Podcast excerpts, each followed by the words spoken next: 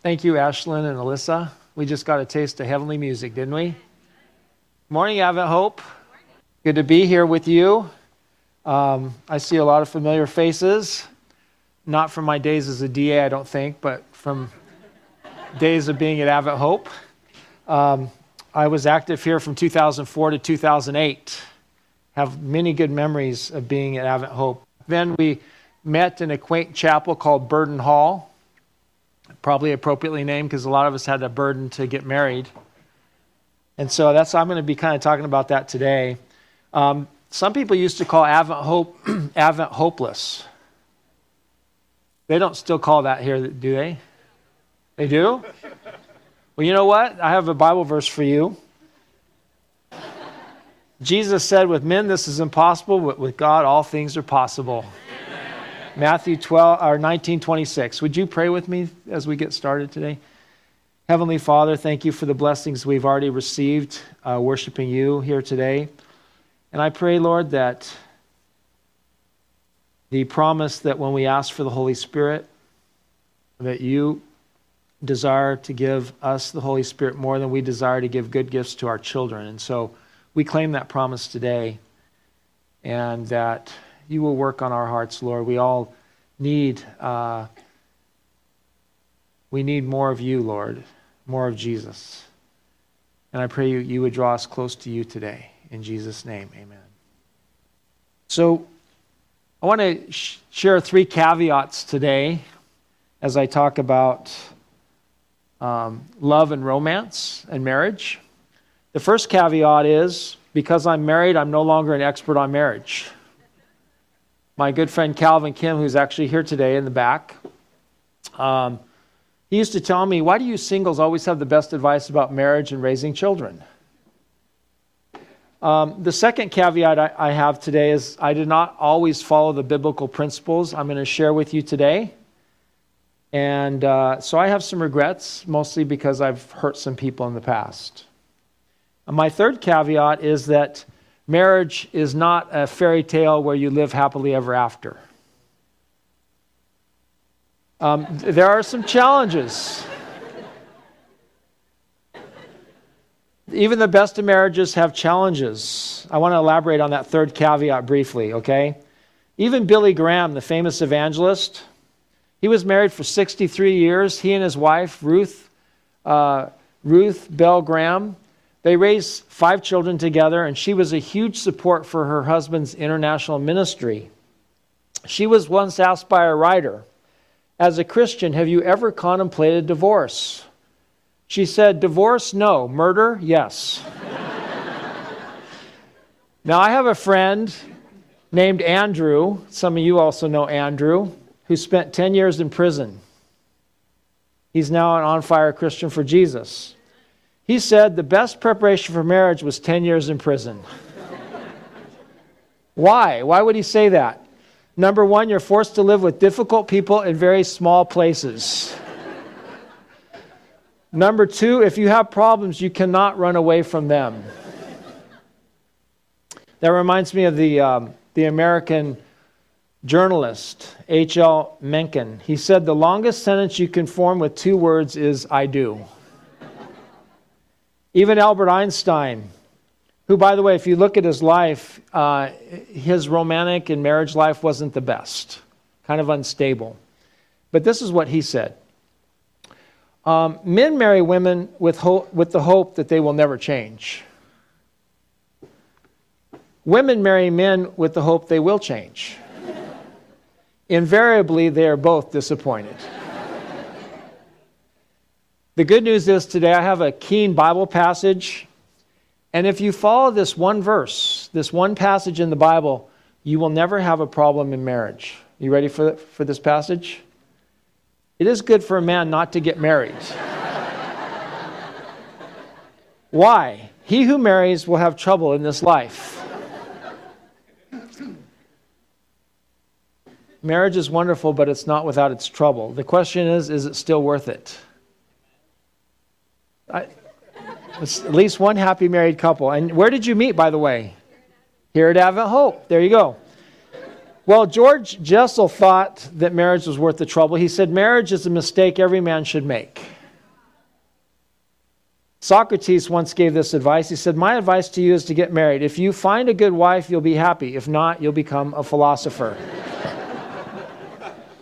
Martin Luther said, There is no more lovely, friendly, and charming relationship, communion, or company than a good marriage. And finally, Mark Twain, he said, To get the full value of joy, you must have somebody to divide it with. In spite of the caveats, make no mistake, I'm, I'm here to promote marriage today, but one based on biblical principles. I want to start with a testimony. So in 1984, my parents enrolled me at Pacific Union College right out of academy when my mom dropped me off, I don't remember any of the advice she said except one thing. She said, You will probably find your wife here. Um, I was only 17 at the time. Little did I know that 30 more years would go by before I finally got, would get married. Uh, four years later, I graduated with my bachelor's degree, and I was still a bachelor. And I continued to be a bachelor. Many years go by different relationships, but nothing panned out in the long term. Um, and I believe that was because God knew I wasn't ready. I wasn't walking with God, so I really wasn't ready for marriage. Through the years, I've caught many a garter at weddings, and you're supposed to be the next one to get married when you catch the garter, right?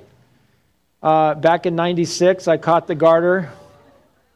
And uh, unfortunately, I, I, uh, I guess I socked a guy in the eye to get the garter. I didn't mean to. But this is my friend Anthony's wedding, and I got the garter. I was the best man in Calvin Kim's wedding, and I got the garter. Two years later, my friend Jared just threw it right at me, feeling sorry for me. You know, I was looking for love, true love for a long time. But it wasn't until my wife to be and myself had given our lives to Jesus that God knew that we'd be ready for each other. My life was empty in spite of having worldly success in some ways, house in Loma Linda, good friends. It was still empty until I gave my life to Jesus. That's a story for another time. Unfortunately, my wife didn't experience the conversion for another 11 years. And so God made me wait. In 2004, I had a friend, I still have a friend named Diana. She said, You know, if you really want to get married, you should make a list. Make a list of what you're looking for. So I took her advice and only came up with 32 qualities. I want someone that's spiritual, sweet, loving, funny, intelligent, attractive, loves children, dogs, etc., etc. Sadly, for years, my discerning selectiveness was undeservedly, undeservingly labeled as being too picky. Um, over time, my family and friends gave up on me, and I just still had a little bit of hope. You know what gave me some hope? Just a little bit of hope was Bible promises. Uh, like this one, Proverbs 19:14, houses and riches are the inheritance of fathers, but a prudent wife is from the Lord. Genesis 2:18, I will make a helpmeet for him. God setteth, uh, Psalm 68 6, God setteth the solitary in families. So I kept praying, and nine years go by. I guess God wanted to grow my patience. Uh, and then uh, in 2013, I was fasting for an evangelistic series I was doing at the time. And uh, as an evangelist, I usually stayed up late, got up late. And but one morning, uh, Calvin gave me a call. He was so excited. He says, "Dave, Dave, you, are you up?" I said, "Barely, thanks to you." He said, uh, "Can can you get on the computer right now?" Calvin's always a man of action. And he said, uh, Get on the computer right now. I want to introduce you to somebody. I have a friend named Nina. Um, they were friends in the 90s, and he had found out they had recently gotten reacquainted, and uh, he had found out she'd gone through a recent conversion. And so I checked her out on Facebook. And uh, eventually we started to get to know each other on Facebook. And uh, I was really impressed with her passion for Jesus. And uh, I kind of knew she liked me when she started defending me on Facebook. I put this post on Facebook, and you wouldn't believe uh, the amount of criticism I was getting. This is the post. A woman is driving the first time on the highway. Her husband calls and says, Be careful, love. It's just been on the radio that someone is driving the wrong way on the highway. She replies, Someone? These idiots are in the hundreds. Someone called me a male chauvinist. She started defending me. But anyway, soon we progressed from Facebook to phone calls and very shortly Skype. She was amazed that the last four digits of my phone number were, were her birthday, 621. When she was a little girl growing up in Ukraine, she dreamed of uniting her singing talent with a husband in ministry. So this was our first date here in Loma Linda, and I discovered her name Nina means God has shown favor. One of the things that impressed me about Nina is that um, she had been taking care of her parents at that time for the last 17 years. They lived in Loma Linda. They went to the Romanian church. But she was their transportation, their translation, and she had been raised in a conservative Seventh day Adventist home. Um, and I discovered she fit the 40 qualities. This was our first, uh, well, it was, a, it was a mystery date. I took her sailing in San Diego. Um, and I asked her to be my boyfriend, or excuse me.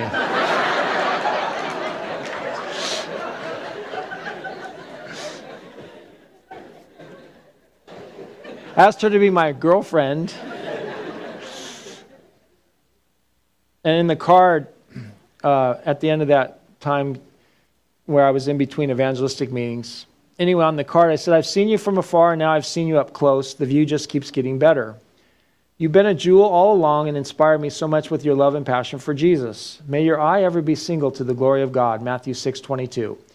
Like Columbus of old, whose favorite ship was the Nina, when you sailed into my life recently, I believe my ship had come in and will take both of us to a new world. Kind of cheesy, huh? But you know, men, women love that stuff. Okay? So then, that day I flew to Corpus Christi for my next evangelistic series. Imagine my surprise when I saw what was greeting me in the harbor in Corpus Christi, which is a replica of just one of Christopher Columbus's ships, his favorite ship, the Nina. Shortly thereafter, I got an email from my friend Twyla from Army Bible Camp. She said, Hi, Dave, happy Thanksgiving. The reason why I'm writing to you is because God has put a huge burden on my heart to pray for you and your future wife. I know this may come as a shock to you, but it's true. In July of this year, I was overcome with this strong burden to start praying for you and your future wife. It was really strong for an entire week. God had been putting this burden on, my, on me so strongly that I couldn't get away from it. I started praying that God would prepare your heart and her heart for each other. Then the burden lifted, and I would pray about you and your future wife from time to time. Then, a little over a month ago, God started putting the burden on my heart again, and this time stronger. I also had been impressed to fast and pray for a specific individual, and God showed me I was to fast and pray for you and your future wife as well. Today is day 32 of praying and fasting for you and your future wife. I was not planning on saying anything to you about this, but a few days ago I felt impressed I needed to share it with you. I've been praying about it, and God has not allowed me to forget about it. So I have no idea if God has spoken to you about a person, but I know He has spoken to me about praying for you and your future wife. I've been, preparing, uh, I've been praying that God will prepare both of your hearts for each other and that He will bring you together in His time and in His way. I've also been praying that God will make it so clear in your mind who you are supposed to marry that you will have no question in your mind and that He will show you when you are supposed to pursue her. I have no doubt in my mind that the two of you will be a dynamic team for God and that she's going to be absolutely amazing because He only creates the best. I'm excited to see who God has in store for you and when He brings you together. In the meantime, I will continue praying and fasting for you until God tells me to stop. I hope this encourages you and blesses you. Well, I didn't want to keep Twyla fasting and praying forever. and this was confirmation about what uh, God was already doing. So, some of you actually were here when I preached a sermon about love and romance, and I actually, um, at that time, um, I actually proposed right here. right here in this. Well, there's even the pulpit. I think it's the same one. and um, I said, I'm tired of being one of Doug Batchelor's bachelors. Will you marry me? And amazingly, she said yes. She kept me waiting a while, but. And uh, so this is the picture afterwards. you know, Psalm 37, 4 and 5 says, Delight thyself also in the Lord, he shall give thee the desires of thine heart. Commit thy way unto the Lord, trust also in him, he shall bring it to pass. Does anybody know what day I proposed to her? It was on Sabbath. Yeah, that's good. Can you be more specific? I have $100 if you can guess it right. Right here. It was 10 years ago. Almost. Can you guess when it was? I haven't heard it yet, but that's okay. if you come up to me afterwards, then I can give it to you. Okay. How many of you were here when I proposed? Okay, a few of you. Now, when we were looking for a wedding venue, um, one of the places we looked at was Redlands Seventh Adventist Church, beautiful facility. And when I found out the wedding coordinator's name was Nina David, I said, This is the place. so we got married in 2014. When Nina was pregnant with our eldest son, Ethan, she said, I want him to be just like you. I said, Are you sure, honey? Fortunately, Ethan's a cleaner eater than I was. So here's a couple pictures of my family, recent pictures. They were, they're, they're sick, so they're not here today. So, what is the purpose of romance and marriage? Is it to fulfill our own desires? Is it so your parents can get you out of the house? Or maybe you want to get out of the house? You know, I have a good friend. Um, he, his mother had a troubled home life, and so um, she actually got married two weeks after meeting her husband to be after they dated just for two weeks. And sadly, it didn't work out, three, three children later. But what is the real purpose of romance and marriage? I would submit to you today that it's to glorify God, first and foremost, and also to yield a righteous generation. Isn't marriage more than about just finding someone attractive who makes your heart go pitter patter and that's fun to be around? We need to remember that marriage actually is a symbol of Jesus' relationship with his bride, the church.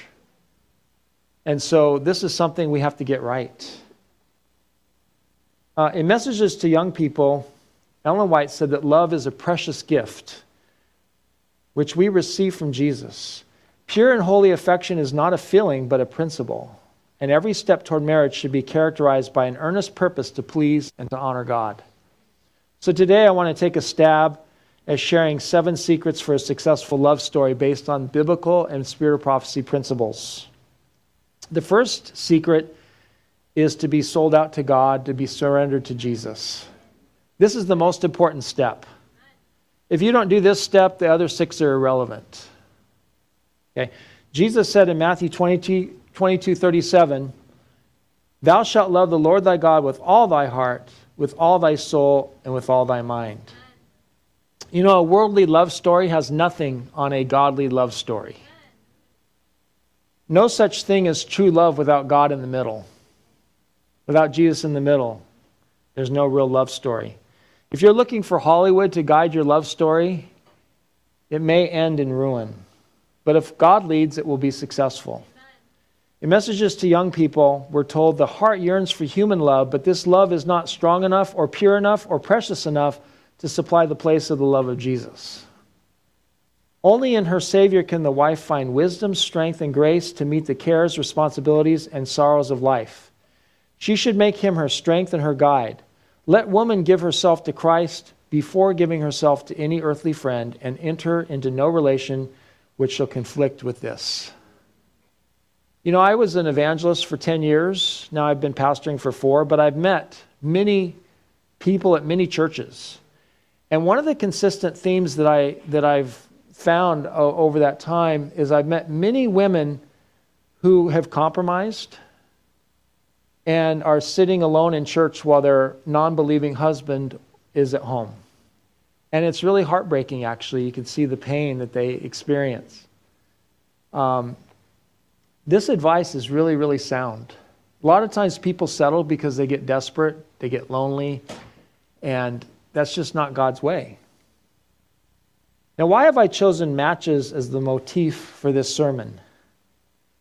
Well, not only does Jesus want you to love him first, but once you do, you know what he wants to do for you? Jesus wants to be your matchmaker. And he's better at it than anyone else. You know why? He knows you better than anyone else, he loves you more than anyone else, and he doesn't make mistakes. Here's the second secret, and that is that sex is sacred. It is set apart for a special purpose. Like one person said, until you say I do, I don't. Now, what does sacred or the word holy mean? Set apart for a special purpose. God has a holy book set aside for a special purpose. He has a God is holy. Uh, he has a holy people. He has a holy. He has holy money. What is it called? Tithe. Okay. He has a holy day, the Sabbath, and he has a holy relationship between humans, holy matrimony. These are all things that belong to God, and you know God is very jealous for the things that he claims possession over. Jesus affirmed the sanctity of marriage in Matthew 19 6. So they are no longer two, but one flesh. What therefore God has joined together, let no man separate. And in verse 4, just two verses before that, he answered and said unto them, Have you not read that, the, that he which made them at the beginning made them male and female? There was no gender confusion, was there? Jesus not only affirmed the sanctity of marriage, but he made it clear that it was between a man and a woman. So sorry for that slip earlier. this would exclude same sex relationships. We're told so much that don't discriminate against same sex relationships. Well, I have an answer to that. Did you know that same sex marriage is actually discriminatory? Because only one gender counts in the relationship.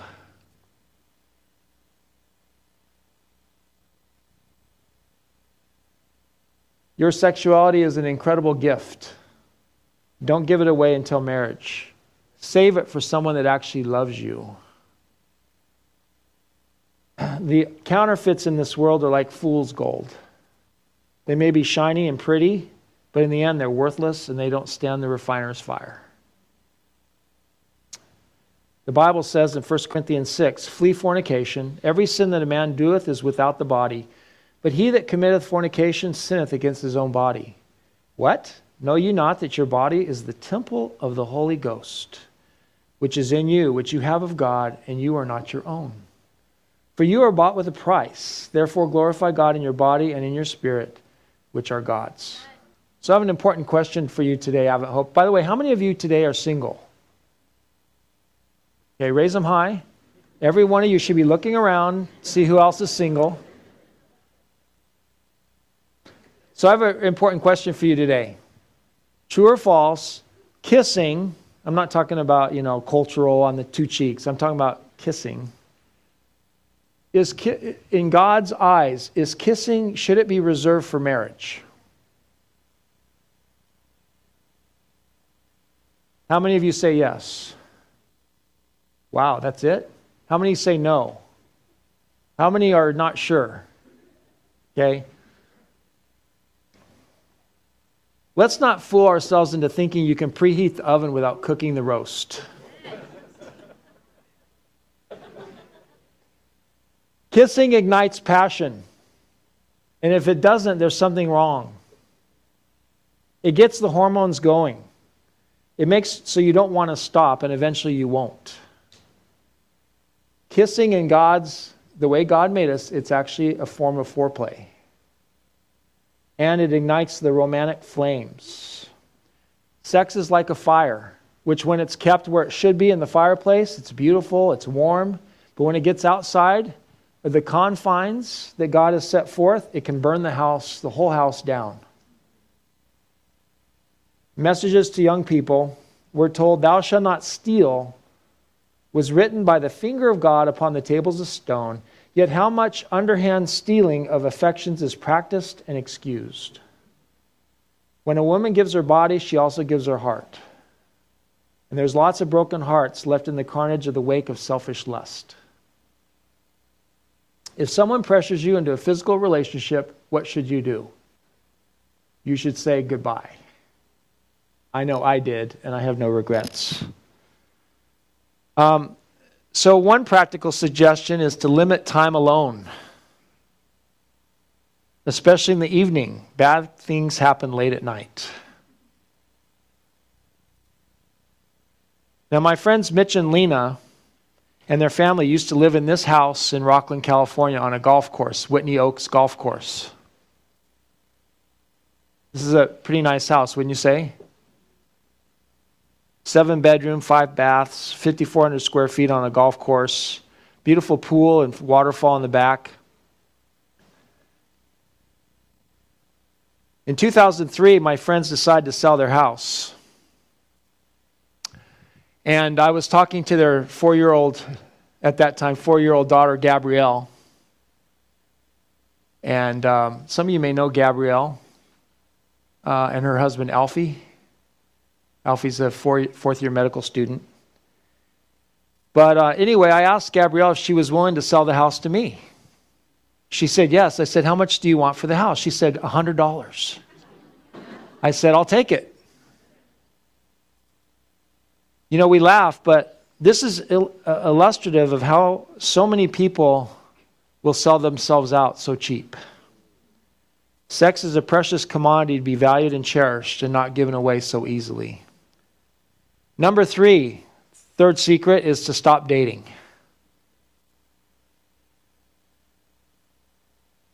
That's because there's a difference between modern recreational dating and courtship for marriage.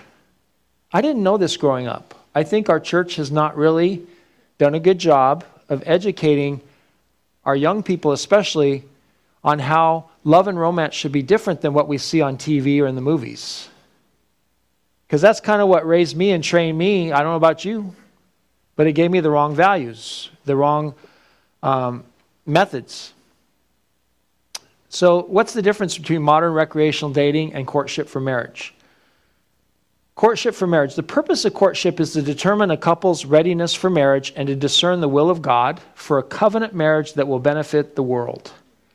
One of the primary motivations between, behind courtship as opposed to dating is the protection of the emotions of those involved until the time when it is clearly God's will to proceed into marriage.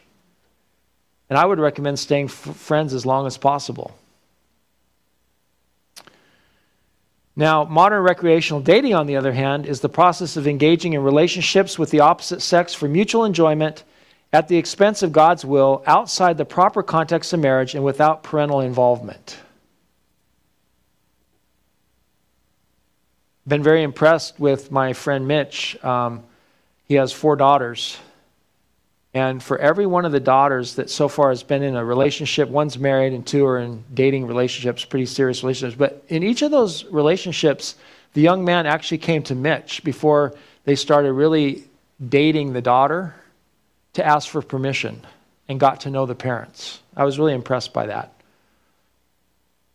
Modern dating usually involves high intimacy, low commitment, and frequent fractures in relationships which is devastating baggage to bring into a marriage. It involves benefits without lasting commitment.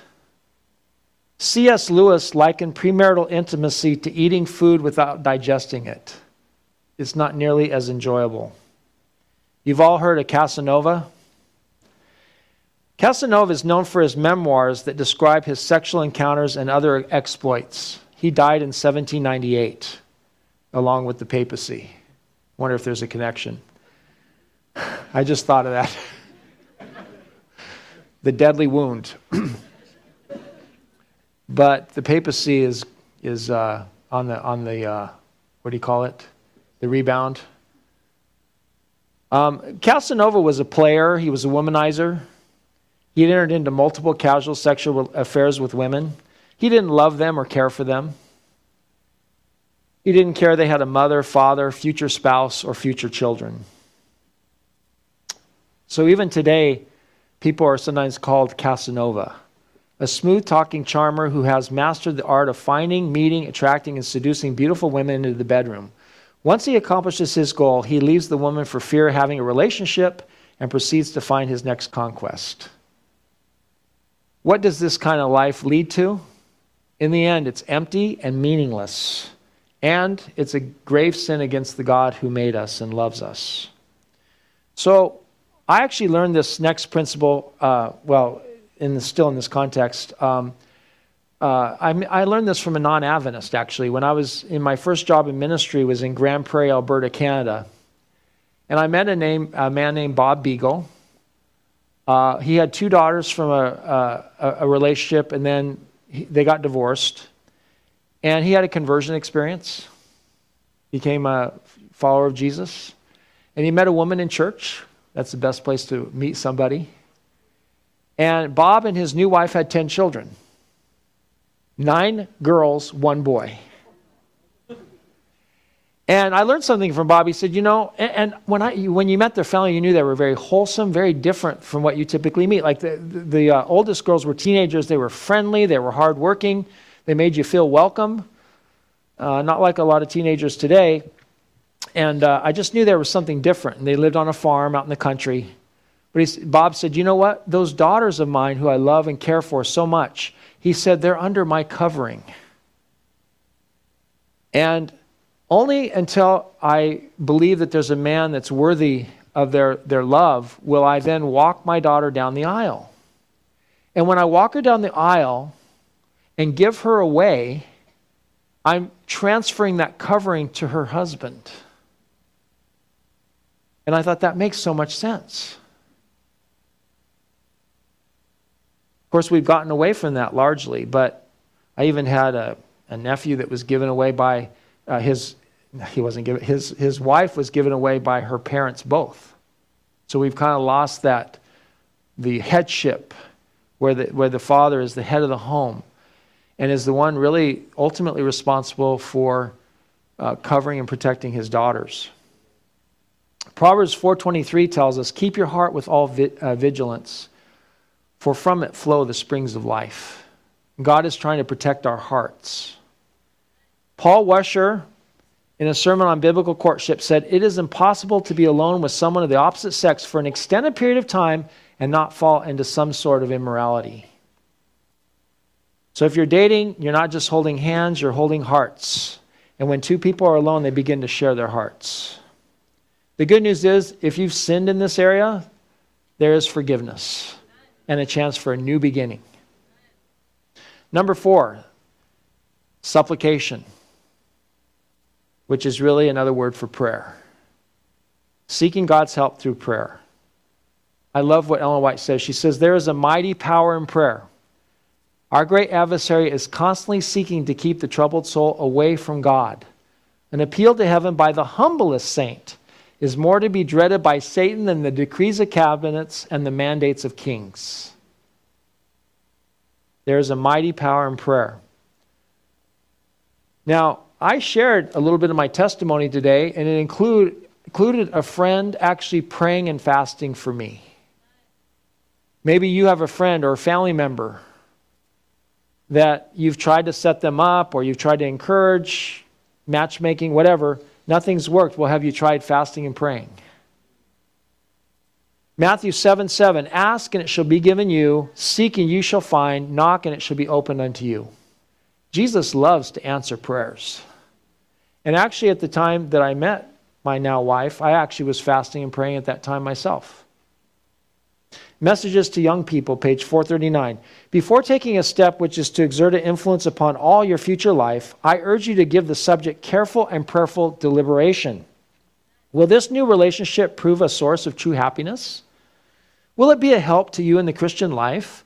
Will it be pleasing to God? Will your example be a safe one for others to follow? She also says in page 460 if men and women are in the habit of praying twice a day before they contemplate marriage, they should pray four times a day when such a step is anticipated. Number five, the fifth principle or secret be selective. set high standards. Is there a problem being selective? Some people call it being picky. What does it mean to be selective? It means to choose very carefully. In fact, you could even use the word discriminating. A lot of times the word discriminate gets a bad rap today. We're told it's bad to discriminate. It's, it's good to discriminate against certain things, isn't that right? We should condemn discrimination that's racism. There's lots of isms that should have been wasms. But is isn't it okay to discriminate against certain things? Like, should we discriminate against sin? Yes. What that word discriminating means is to, in this context, is to be discerning, be particular. In fact, we're to be a, we're to be a peculiar people, right? So if we're to be a peculiar people, should that influence who we link our life up with, who we link our life with? We need to have high standards for ourselves and for who we choose to marry. Ben Franklin said famously, you should have your eyes wide open before marriage and half closed after. The Bible describes the perfect woman in Proverbs 31. Who can find a virtuous woman? For her price is far above rubies. The heart of her husband doth safely trust in her. It also t- tells us she does them good, she works hard, she provides food, land, and clothing for her family, she helps the needy, she's skillful, she speaks with wisdom, she's kind, industrious, and she fears the Lord. What about for men? Does a young man have the character and skills to support a family? What did they used to require before a man was worthy of marrying into a family? A dowry, where he could prove that he was industrious, could save up money. Should we choose someone godly with high moral standards? Someone who loves God supremely. Over time, it will show. Messages to young people tells us before giving her hand in marriage, every woman should inquire whether he with whom she's about to unite her destiny is worthy. What has been his past record? Is his life pure? Is the love which he expresses of a noble, elevated character, or is it mere emotional fondness? Has he the traits of character that will make her happy? Can she find true peace and joy in his affection? Will she be allowed to preserve her individuality, or must her judgment and conscience be surrendered to the control of her husband? will body and soul, thoughts and purposes be preserved, pure and holy. She also says, Let those who are contemplating marriage weigh every sentiment and watch every development of character in the one with whom they think to unite their life destiny. Let every step toward a marriage alliance be characterized by modesty, simplicity, sincerity, and an earnest purpose to please and honor God. Marriage affects the afterlife both in this world and the world to come. A sincere Christian will make no plans that God cannot approve. What about marrying someone who's not of your faith?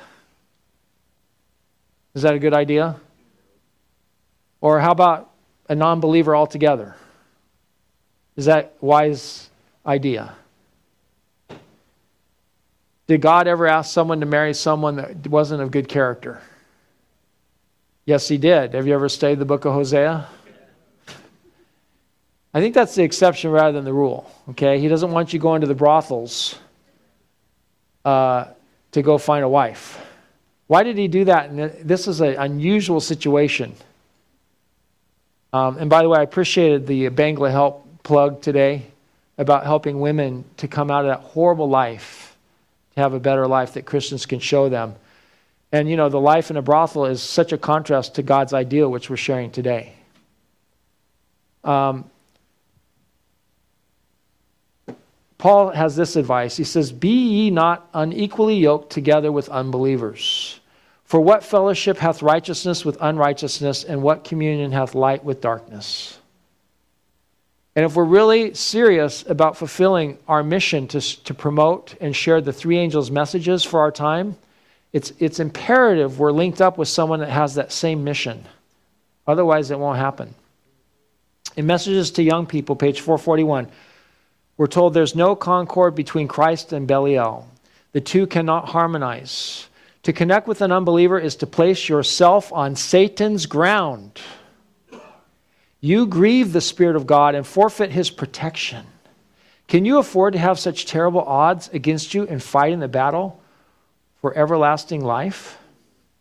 Now, notice this next quote from Messages to Young People. It is a dangerous thing to form a worldly alliance. Satan well knows that the hour which witnesses the marriages of many young men and women closes the history of their religious experience and usefulness. For a time, they make an effort to live a Christian life, but all their strivings are made against a steady influence in the opposite direction.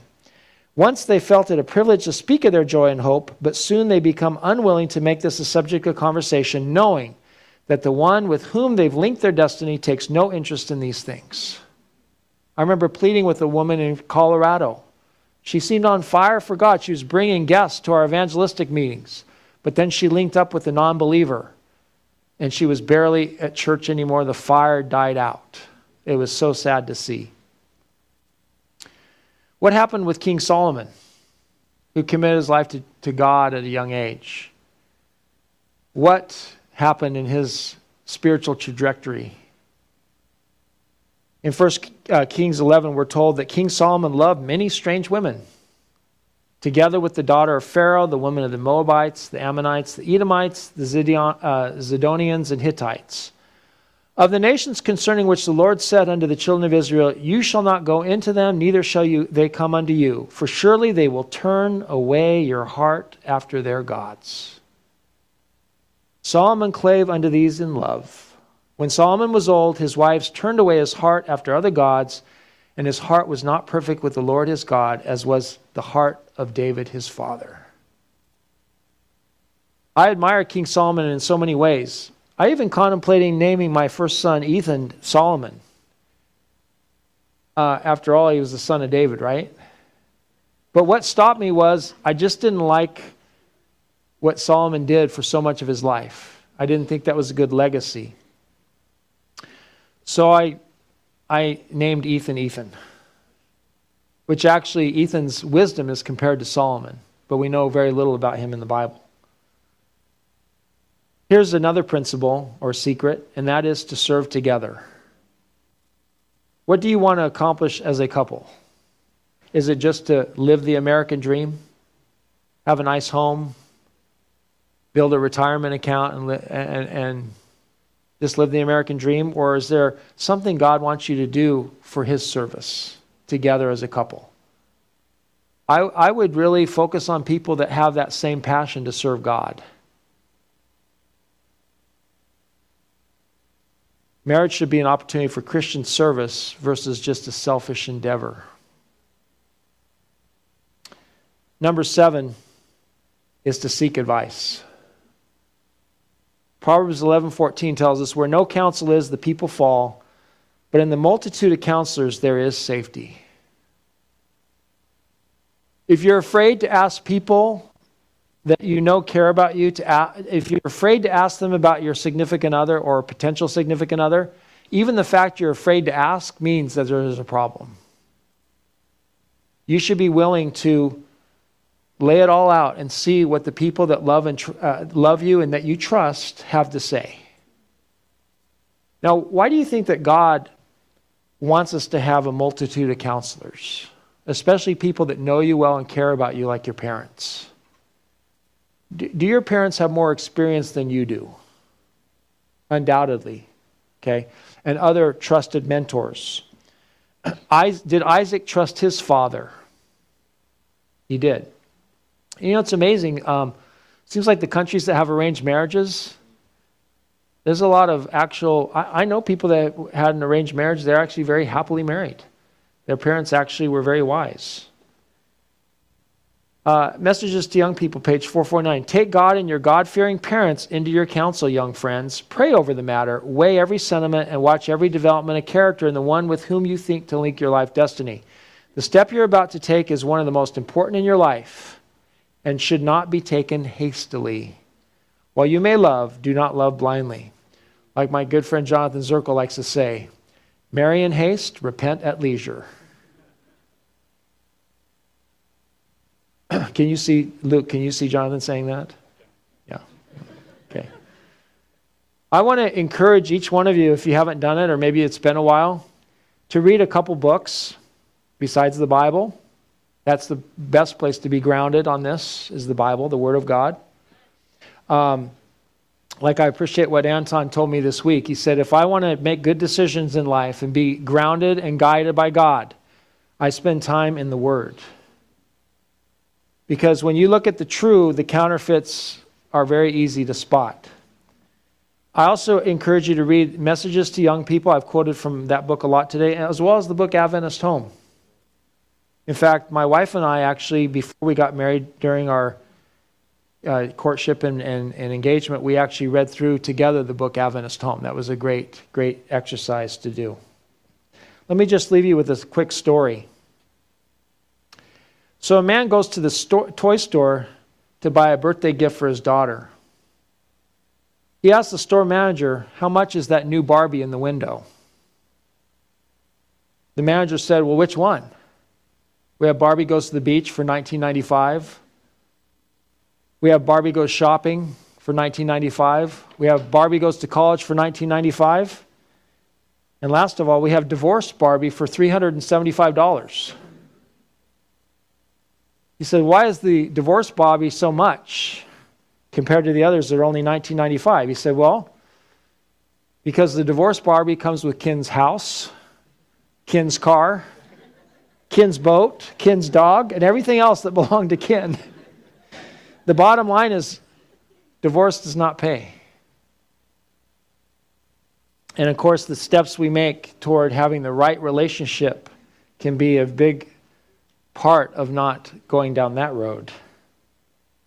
A friend of mine actually recently paid off his ex wife over a million dollars. But the, the, the uh, most challenge, the, the, the most sad thing was what happened with the children. So it's important to choose very wisely. Amen? Amen? So I hope that this talk was beneficial today for at least one person here. And I want to make an appeal today. Um, that when it comes to love, marriage, and romance, that you will put God first. That you will subscribe to biblical principles because you'll be much happier in the long run, and so will the people that you interact with, so you don't leave and break hearts in, in, in the process. How many of you would like, just with a show of hands, to say, I want to commit to these principles today? Amen. Praise the Lord. Dear Heavenly Father, we thank you for your love and that you have a special interest in each of us individually. We're not, this is not a room full of people to you. It's a room that has individual people that you love and gave your life to, to, to uh, as a sacrifice.